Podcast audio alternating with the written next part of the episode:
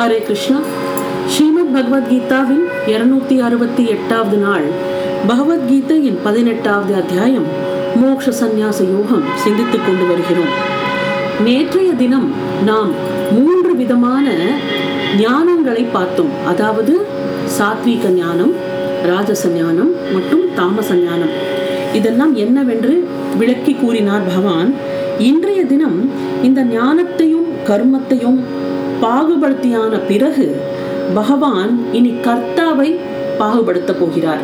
இந்த கர்மத்தை யார் செய்கிறாரோ அவர்தான் கர்த்தா. அந்த கர்த்தாலையும் மூன்று விதம் உண்டு என்பதை விளக்கி கூறும் ஸ்லோகங்களை நாம் பார்ப்போம். இருபத்தி ஆறாவது ஸ்லோகம். முக்த சங்கூனஹம்வாதி திருத்யுத்சாக சமன்விதக सिद्ध्यसिद्धयोर्निर्विकारः कर्ता सात्विकमुच्यते முக்தசங்கக பற்று நீங்கியவன் அன்னஹம்வாதி அதாவது அகங்காரம் அற்றவன் திருதி உற்சாக சமன்வித்தக உறுதியும் ஊக்கமும் உடையவன் சித்தி அசித்தையோ வெற்றி தோல்வியில் நிர்விகாரக வேறுபடாதவன் கர்த்தா இத்தகைய கர்த்தா சாத்விகக சாத்வீகம் ஆனவன் என்று உச்சத்தே உரைக்கப்படுகிறான். பற்று நீங்கியவன் அகங்காரமற்றவன் உறுதியும் ஊக்கமும் உடையவன் வெற்றி தோல்வியில் வேறுபடாதவன் இத்தகைய கர்த்தா சாத்வீகன் எனப்படுகிறான்.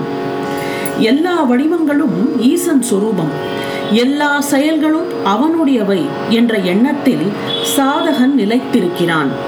எனவே அவன் பற்று நீங்கியவன் ஆகிறான். உடல் தன்னுடையது என்பது அல்லாது அது ஈசனுடைய ஆலயம் என்று சாதகன் கருதுகிறான். அவ்வுடலின் மூலம் நிகழ்கின்ற கர்மங்களுக்கு தான் பொறுப்பாளன் அல்லன் அது ஈசன் செயல் என்று அவன் உறுதியாக உணர்கிறான். ஆதலால் அவனிடத்தில் அகங்காரம் இல்லை. தன்னை பகவானுடைய தொண்டன் என்றும் கருதும்படியால் தொடுத்த கர்மங்களில் அவனுக்கு உறுதியும் ஊக்கமும் உண்டாகின்றன. பற்று உடையார் வெற்றியில் மகிழ உறவும் தோல்வியில் துன்புறவும் செய்கின்றார். கடவுளுடைய செயல் என்று எண்ணுபவன் கர்மத்துக்கு கர்த்தாவாக தோன்றுகிறான் எனினும் மனதினுள் எல்லாம் ஈசன் செயல் என்ற திட நம்பிக்கை இருப்பதால் அவன் நிர்வா நிர்விகாரியாக மனதின் கண் வேறுபாடு அடையாதவனாக இருக்கிறான். இது எல்லாமே ஒரு சாத்வீக கர்த்தாவின் லட்சணங்கள் ஆகும். அதாவது எதுவுமே நான் செய்கிற கர்த்தா கிடையாது. இது என்னுள் இருக்கும் ஈசன் செய்விக்கிறான். இது வந்து நான் அடிமை அவன் ஆண்டான். நான் தொண்டன் அவன் தலைவன் அப்படிங்கிற எண்ணத்தில் செயல்படுறான். எல்லாமே எனக்குள்ள என்னோட உடம்புங்கிறது அவனோட கருவியாக இருந்து இது செயல்படுகிறது. அப்படிங்கிற எண்ணத்தில் அவன் செயல்படும் போது அந்த செயலுக்கான அகங்காரம் அவனை தொற்றிக்கொள்வதில்லை அதே மாதிரி அந்த செயலில் அவனுக்கு வெற்றி கிடைத்தாலும் சரி இல்லை தோல்வி கிடைத்தாலும் சரி இது எல்லாமே ஈசன் செயல். இது வந்து பகவத் சங்கல்பம். இதில் வந்து என் நான் எதுவுமே பண்ணுறதுக்கு இல்லை. இது பகவானோட சித்தம் இப்படி இருக்கிறது. அதை ஏற்றுக்கொள்வதை தவிர்த்து நம்மளால வேற எதுவும் பண்ண முடியாதுங்கிற அந்த அர்ப்பணிப்பு இருக்கிறதுனால அவன் வெற்றி தோல்வி ரெண்டையும் சமமாக நினைக்கிறான். இதே இது பற்றோடு செய்கிறவங்களுக்கு இந்த மாதிரியான ஒரு மனப்பான்மை என்பது வராது. பற்றோடு வேலை பார்க்கும்போது அதில் வெற்றி கிடைச்சதுன்னா ஒரே அபார சந்தோஷம். என்ன மாதிரி உண்டா? எனக்கெல்லாம் கிடைச்சிருக்கு. அப்படின்னு அதில் ஒரு செருக்கும் இருமாப்பும் வந்து விடுகிறது. அதே மாதிரி காரியம் நடக்காத போது துன்பம் தோல்வி ஒரு ஃப்ரஸ்ட்ரேஷன் எல்லாம் வந்துடுறது. இது ரெண்டுமே இருக்க வேண்டாம்ங்கிறது தான் கருத்து.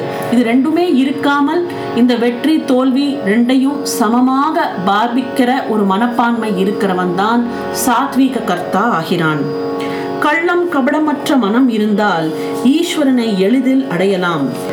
கற்கள் இல்லாமல் உழுது பண்படுத்தப்பட்ட மிருதுவான பூமியில் நடப்படும் வித்து எளிதில் முளைத்து கிளம்பி சீக்கிரத்தில் பயனளிப்பதைப் போல கள்ளம் கபடமற்ற மனதில் ஆத்மீக உபதேசங்கள் எளிதில் பயன் அளிக்கின்றன. அடுத்ததாக இருபத்தி ஏழாவது ஸ்லோகத்தில் ராஜச கர்த்தாவின் லட்சணங்களை பார்ப்போம். ராகி கர்ம ஃபல பிரேப்சூர் लुब्धो हिंसात्मको शुचिः हर्षशोकान्वितः कर्ता राजसः परिकीर्तितः ராகி ஆசையுள்ளவன் கர்ம பல பிரேப்சு வினை பயனை விரும்புபவன் லுப்தக லோபி ஹிம்சாத்மக துன்புறுத்தும் தன்மையன் அசுச்சிகி சுத்தம் இல்லாதவன் ஹர்ஷ சோக அன்வித்தக மகிழ்வும் சோர்வும் கொள்பவன். கர்த்தா அத்தகைய கர்த்தா ராஜசக ராஜசம் என்று பரிகீர்த்தித்தக சொல்லப்படுகிறான். ஆசையுள்ளவன் வினை பயனை விரும்புபவன் உலுத்தன் துன்புறுத்தும் தன்மையன் சுத்தமில்லாதவன் மகிழ்வும் சோர்வும் கொள்பவன் இத்தகைய கர்த்தா ராஜசம் எனப்படுகிறான். அதாவது ஏதேனும் ஒரு விதத்தில் பொருளை தன்னுடையதாக்கிக் கொள்கிற முயற்சி எடுப்பவன் தான் உலுத்தன் அல்லது உலோபி ஆகிறான். அடுத்தவங்களோட விஷயத்த தான் எப்படியான எடுத்துக்கிறது. அடுத்தவங்களோட உழைப்போட கிரெடிட்டை நம்ம எடுத்துக்கிறது. அடுத்தவங்களோட பொருளை அபகரிக்கிறது. இந்த மாதிரி இருக்கிற தன்மை உடையவன் தான் உலுத்தன் இல்ல உலோபி எனப்படுகிறான். அதன் பொருட்டு மற்றவர்களை துன்புறுத்தவும் அவன் ஆயத்தமாய் இருக்கிறான் தனக்கு இது வேணும் அப்படின்னு இருக்கும்போது அது நமக்கு வந்து சேர்றதுக்காக அடுத்தவர்களை துன்புறுத்தவும் அவன் தயங்க மாட்டான் அத்தகையவன் எண்ணுவதிலும் பேசுவதிலும் செய்வதிலும் உடலை வைத்துக் கொள்ளும் முறையிலும் சுத்தம் என்பது இருக்காது. விரும்பியது வந்து அமையுங்கால் அவன் விரைவில் மகிழடைவான். வேண்டாதது வந்து அமையுங்கால் அவன் விரைவில் சோகமாகி விடுவான் துன்பப்படுகிறான். ரஜோகுணம் நிறைந்தவனது கிருத்தத்துவம் இத்தகையதாக இருக்கும். வீண் கர்வம் பிடித்தவனாய் இருப்பது கேவலம் ஒரு தாழ்ந்த சுபாவமாகும். இந்த ஸ்லோகத்தில் ராஜச கர்த்தாவின் லட்சணங்கள் விவரித்து கூறப்பட்டிருக்கு. எப்படி இருக்கிறார்கள் என்றால் துன்பம் மற்றும் மகிழ்ச்சி. தனக்கு வேண்டியது வந்தால் ஒரு ஒப்பற்ற மகிழ்ச்சி. தனக்கு வேண்டாதது வந்துவிட்டால் ஒரு ஒப்பற்ற துன்பம். இந்த மாதிரி ஒரு பேலன்ஸே இல்லாமல் இருக்கிறது.